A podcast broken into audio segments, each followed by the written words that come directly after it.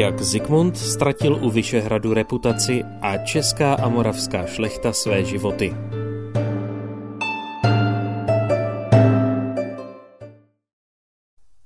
Zikmund Lucemburský byl horká hlava a ostrý jazyk mu často zkomplikoval život. Jeho neuvážená slova před bitvou u Vyšehradu vehnala horkou krev především do tváří moravských šlechticů, kteří se kvůli nim vrhli neuváženě do první řady v bojové vřavě, kde pak hromadně a zbytečně padli za oběť husitům. Není pak divu, že čeští kronikáři byli k Zikmundovi neúprosní a obzvlášť Vavřinec z Březové si liboval v detailních popisech jeho výroků, ve kterých obvykle nikterak nešetřil vulgarismy na adresu českých kacířů. Češi tak jeho slov obratně využívali v rámci vlastní propagandy a stali se součástí řady pamfletů a žalob proti němu.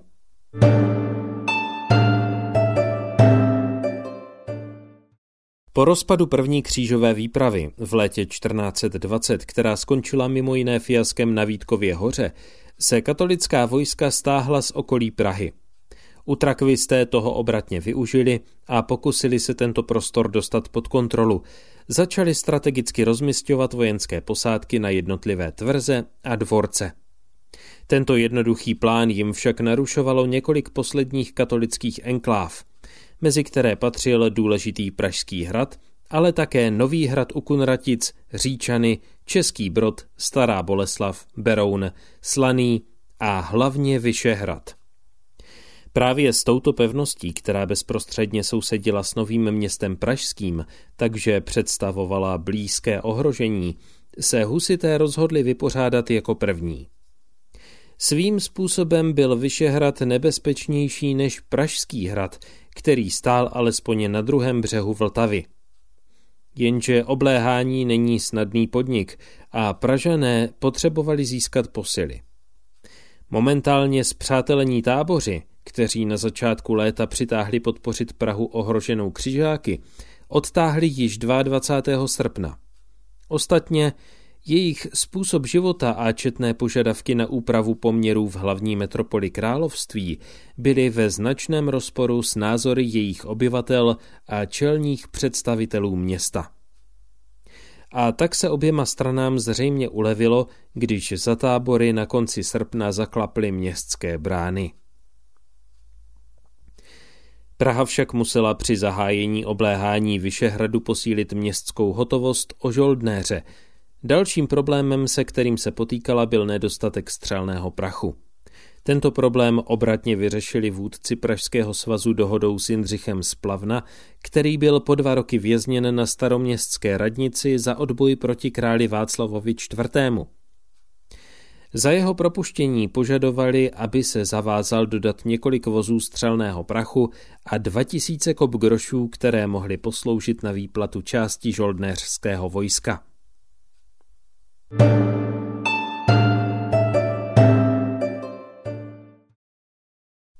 Potom už nic nebránilo tomu, aby se 15. září pražské jednotky posílené o žoldnéře pokusili obemknout a uzavřít Vyšehrad. Musíme ale podotknout, že obléhatelů bylo zpočátku pořád málo, takže obklíčení bylo v této době ještě nedokonalé a mnoho úseků zůstalo zcela nestřeženo. V první fázi bylo nejdůležitější zablokovat hlavní zásobovací cesty vedoucí na Vyšehrad. V prostoru okolo kostela svatého Pankráce, který stával před pevností, vyrostl obléhací tábor tvořený stany a improvizovaně postavenými chýšemi, které tehdejší kronikáři nazývali boudy. Na druhé straně pevnosti u kostela Pany Marie na Botiči potom vybudovali husité dva obléhací praky, kterými ostřelovali Vyšehrad. Mezitím probíhala další jednání, zda spojenci Prahy vyšlou tolik potřebné posily. Jejich prozby vyslyšeli bratři Hinek a Jan Krušina z Lichtenburka a dále také Diviš Bořek z Miletínka, kteří 4. října přitáhli do Prahy. Dále se dostavil Hinek Kolčtejnský z Valčtejna, Viktorin Boček z Kunštátu, který k husitům nedávno přešel ze strany krále Zikmunda a východočeští orebité. Stranou nezůstali ani žatečtí, které do Prahy přivedl hejtman Záviš Bradatý. Tábor nakonec poslal také posily, ale pouze zanedbatelné. Jednalo se patrně o čtyři desítky jezdců, kterým velel Mikuláš z Husy a Prokop z Kamenice. A není vyloučeno, že jednali na vlastní pěst. Měli si zřídit ležení na kapitulním ostrově pod Vyšehradskou skálou.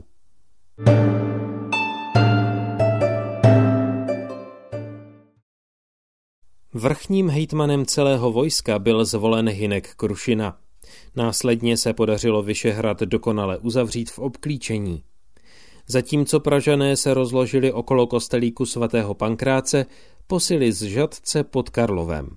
Orebské oddíly se podle Františka Šmahela rozložily mezi vesnicí Psáry a potokem Botičem ve vzniklé mezeře mezi Pražany a Žateckými.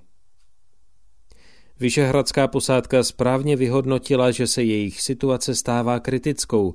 Na dlouhodobější obléhání neměli potřebné zásoby. Sice se jim podařilo vyslat posla ke králi Zikmundovi s žádostí o pomoc, ale ten ji zatím nezvládal poslat. Následujících pět týdnů se nic nedělo.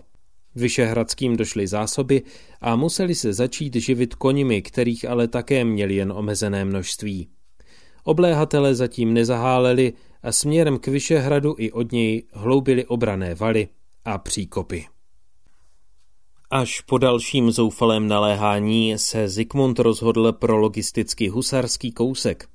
V Litoměřicích nechal naložit lodě na vozy, které převezl do Berouna, kde je nechal spustit na vodu a naplnit potřebným proviantem.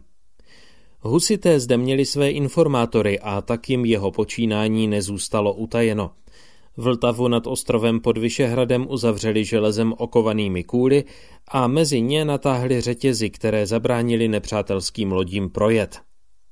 Na ostrově potom vybudovali dva opevněné sruby. Z vorů svázali pontonový most, po kterém se dalo přejít z jednoho břehu Vltavy přes ostrov na druhý břeh.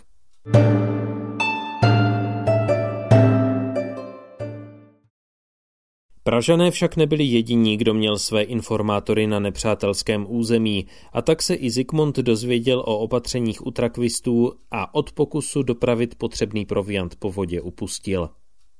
Zásoby nechal opět naložit na vozy a poslal je na Pražský hrad. Sám mezi tím objížděl města a vyzýval k tomu, aby se sem schromáždili bojovníci, kteří mu jsou povinováni službou. Vyšehračtí uznali, že se jejich situace stává neudržitelnou. Došlo jim i koňské maso a bylo nadmíru jasné, že posádka již dlouho nevydrží vzdorovat. Situaci se rozhodl řešit jeden z velitelů, moravský šlechtic Jan Šembera z Boskovic. Dne 28. října přistoupil k jednání s Hinkem Krušinou z Lichtenburka, Došlo tak k osudné dohodě, že pokud nebude na Vyšehrad do 31. října dopraveno alespoň 20 až 30 měřic spíže nebo k němu nepřitáhne Zikmundovo vojsko, tak se v pátek 1. listopadu v 8 hodin ráno posádka vzdá. Vyšehradská pevnost měla být podle úmluvy vydána se vším vybavením, kromě soukromých ručnic jejich obránců. Z výsledku jednání se radovaly obě strany, až na Mikuláše z Husy. Ačkoliv dokument o případné kapitulaci podepsal, tak se patrně na protest stáhl z jemu vytyčeného místa na ostrově pod Vyšehradskou skálou, kde ho nahradil Hinek z Kolštejna. Po patrně nemalém přemlouvání se potom přesunul ke kostelu svatého Pankráce.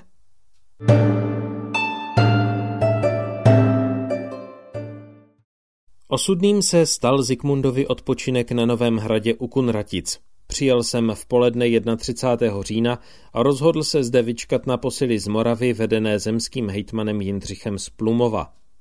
Jenže ty dorazili až k večeru. Potom poslal zprávu posádce Pražského hradu, aby ráno napadla malostranskou mosteckou věž nebo dům saského vévody. Pražanům se však posla podařilo zadržet a zjistili tak, jaké plány má Lucemburg. Další osudnou ranou bylo to, že Zikmundovo vojsko přitáhlo na dohled k Vyšehradu až po 8 hodině ráno v den, kdy končilo ujednané ultimátum, dokdy se mají obránci Vyšehradu vzdát. Situace se tak od samého počátku pro římského krále nevyvíjela dobře. Ten se podle vyprávění kronikářů snažil na vrcholu kopce na silnici k Pankráci máváním meče dát znamení, že mají vyšehračtí vytrhnout zbran na nepřítele. Marně, přes početné protesty, zejména Němců, kteří se na obraně pevnosti také podíleli, se hejtmané Vyšehradské pevnosti rozhodli umluvu dodržet a do bojů se nezapojit. Zikmund mezitím zuřil. Vzhledem k nastalé situaci mu nejvyšší moravský hejtman Jindřich Splumova radil, aby útok odvolal, ale marně. Zase jednou se projevila Zikmundova prudká povaha, kterou sdílel s bratrem Václavem. Podle kronikářů mu doslova odpověděl Já vím, že vy moravané jste bázliví a nejste mi věrní. Dotčení šlechtici, jako přímý útok na svoji čest to brali nejen moravané, ale také Češi, na to se sedli z koní a nechali si Zikmundem určit nejnebezpečnější úsek bitevního pole na levém křídle, který se svažoval k Podolí a tvořil tam terénní proláklinu, kde se rozkládala soustava mokřin a rybníčků. Z druhé výše položené strany potom zaútočili podél cesty ke kostelu čelně Uhři.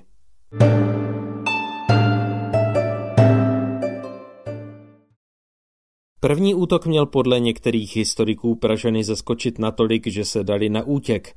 Jiné teorie však hovoří o tom, že se pouze takticky stáhli, aby mohli vyrazit do ofenzívy na rozkaz Hinka Krušiny z Lichtenburka od kostela svatého Pankráce, posílení o orepské oddíly. Výsledek tohoto protiútoku byl ovšem jasný. Nepřítel pod mohutným náporem zakolísal a nakonec byl obrácen k ústupu, přičemž utrakvisté Zikmundovo vojsko pronásledovali a bez milosti dobíjeli. Husité z venkova totiž nebrali urozené zajatce, jak bylo běžně zvykem ve feudálních středověkých válkách. Ani čeští a moravští páni neudrželi levé křídlo a byli obráceni na ústup. Ve stejné chvíli došlo k výpadu katolické posádky Pražského hradu. Ačkoliv byl posel, který měl za úkol jim předat instrukce s tímto úkolem Lapen Husity, úspěšně prošel patrně další, který jejich pozornosti unikl – Jenže prvek překvapení tím byl zmařen a tak se katolíci marně pokusili odpoutat síly starého města Pražského útokem na dům saského vévody. Potom zapálili několik domů, ale nakonec se stáhli zpět na Pražský hrad.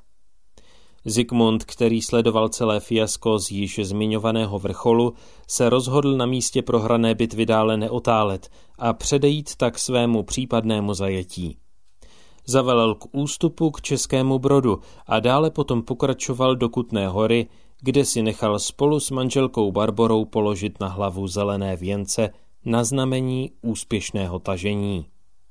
Ke svému okolí tak jasně vyslal signál, že prohranou bitvu nepovažuje za takovou katastrofu, kterou se pro něj ve skutečnosti stala.